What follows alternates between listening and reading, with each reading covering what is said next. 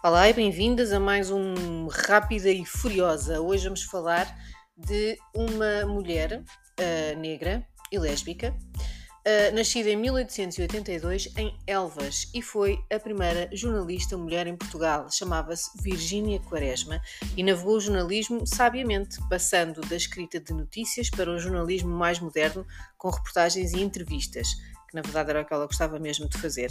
Ela foi também uma das primeiras mulheres a licenciar-se em letras em Portugal, mas ainda assim, aposto que 90% de vocês nunca tinham ouvido falar nela.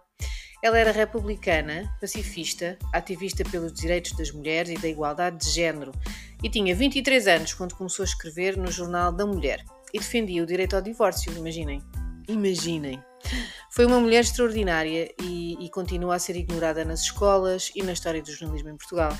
Eu adoraria ter lido os textos da Virgínia e ter sabido dela na escola, e não percebo porque é que não estudei na faculdade quando o meu curso até era de comunicação social.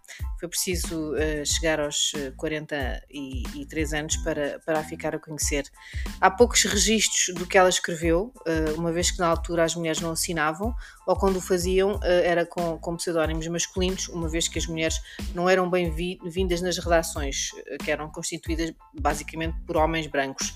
Mas a Virgínia nunca desistiu um, foi obrigada a ir para o Brasil para continuar a trabalhar um, e continuou como jornalista. Um, aos 91 anos, já em Portugal, um ano depois de ter deixado de fumar, portanto, mais valia não ter deixado de fumar.